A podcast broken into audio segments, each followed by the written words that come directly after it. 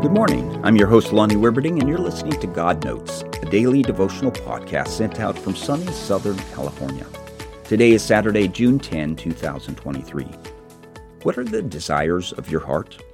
If you could have anything, what would they be? What would make you happy? There's a promise in the Bible that God will give us the desires of our heart. That's pretty cool. He wants us to be happy. He wants to give us good things. Psalms 37, 1 through 4 says, Do not fret because of those who are evil, or be envious of those who do wrong. For like the grass, they will soon wither. Like green plants, they will soon die away. Trust in the Lord and do good.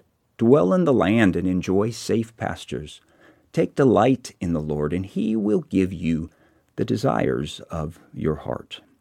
If we are willing to trust God's way, do good, delight ourselves in God and His way, He will give us the desires of our hearts. That may mean God changes what our hearts want before He gives us our desires, and that takes trust.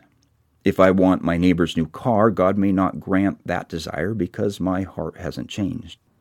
But if I give God my heart and let Him change what makes me happy, he then can give me what makes me happy because what I want in my heart is now good for me.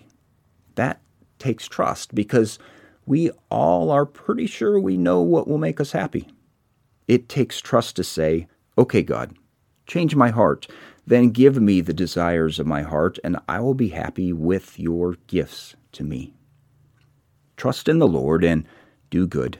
Dwell in the land and enjoy safe pastures. Take delight in the Lord, and He will give you the desires of your heart. May God bless your day. We'll talk again tomorrow.